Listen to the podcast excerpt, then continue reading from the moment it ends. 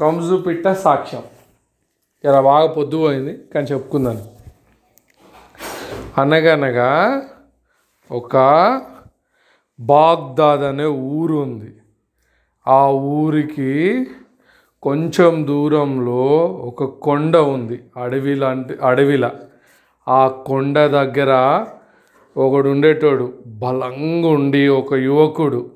ఆ తొవ్వెమ్మటి పోయిన వాళ్ళని చంపి వాళ్ళ దగ్గర ఉన్నవి దోసుకొని తిని తాగి ఎంజాయ్ చేసేటోడు.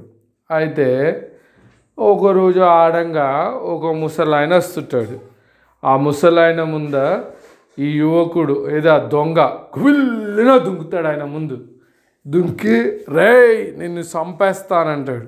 ఓ ముసలాయన వణుకుకుంటా బాబు బాబు వద్దు నేను నా బిడ్డ దగ్గరికి పోతున్నా నా ముసలిది చచ్చిపోయింది. ఇక నేను చచ్చే వరకు నా బిడ్డ దగ్గర ఉంటా.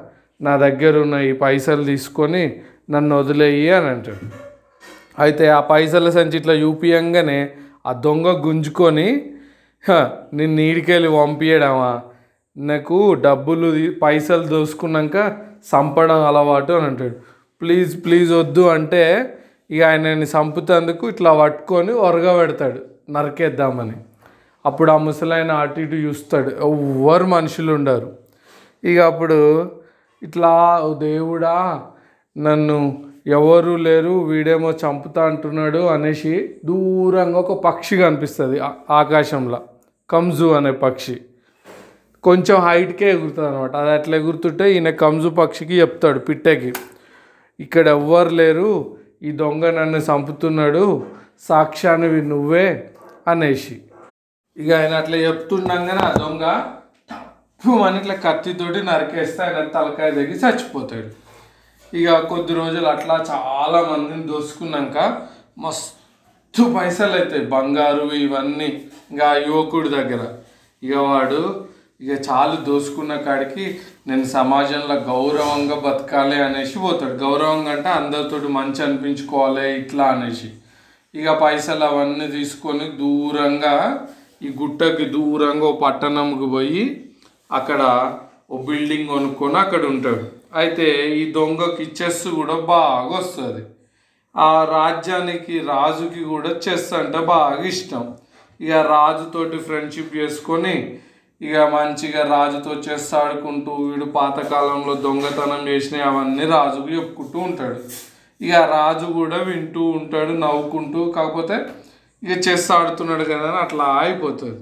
ఇక ఒకరోజు రాజు చెస్ ఆడడం అంతా అయిపోయినాక మందు తాగుకుంటూ ఉంటే ఆ రాజు కాడికి ఒక వంటవాడు మన చికెన్ ఫ్రై కోడిని ఫ్రై చేస్తారు కదా మంచిగా. అట్లా అట్లా ఒక మసాలా అది పెట్టి ఫ్రై చేసుకొచ్చింది ఇలా ముందు పెడతాడు. ఇక అది ఫుల్గా అప్పటికే తాగి ఉంటాడు ఆ దొంగ. దాన్ని చూడంగానే అని అవుతాడు అప్పుడు రాజుకి ఏంది అది రుచి చూడలేదు? అప్పుడే ఏంది వాసన తెలిసి నవ్వుతున్నావా? లేకుంటే ఆ ఒంటోడి వేషం ఏమన్నా చూసి నవ్వుతున్నావా? అని అంటాడు.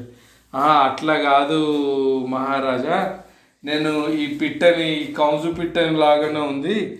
దీన్ని చూడంగానే నాకు పాతకాలంలో గుర్తుకొస్తుంది. నేను చేసిన పని.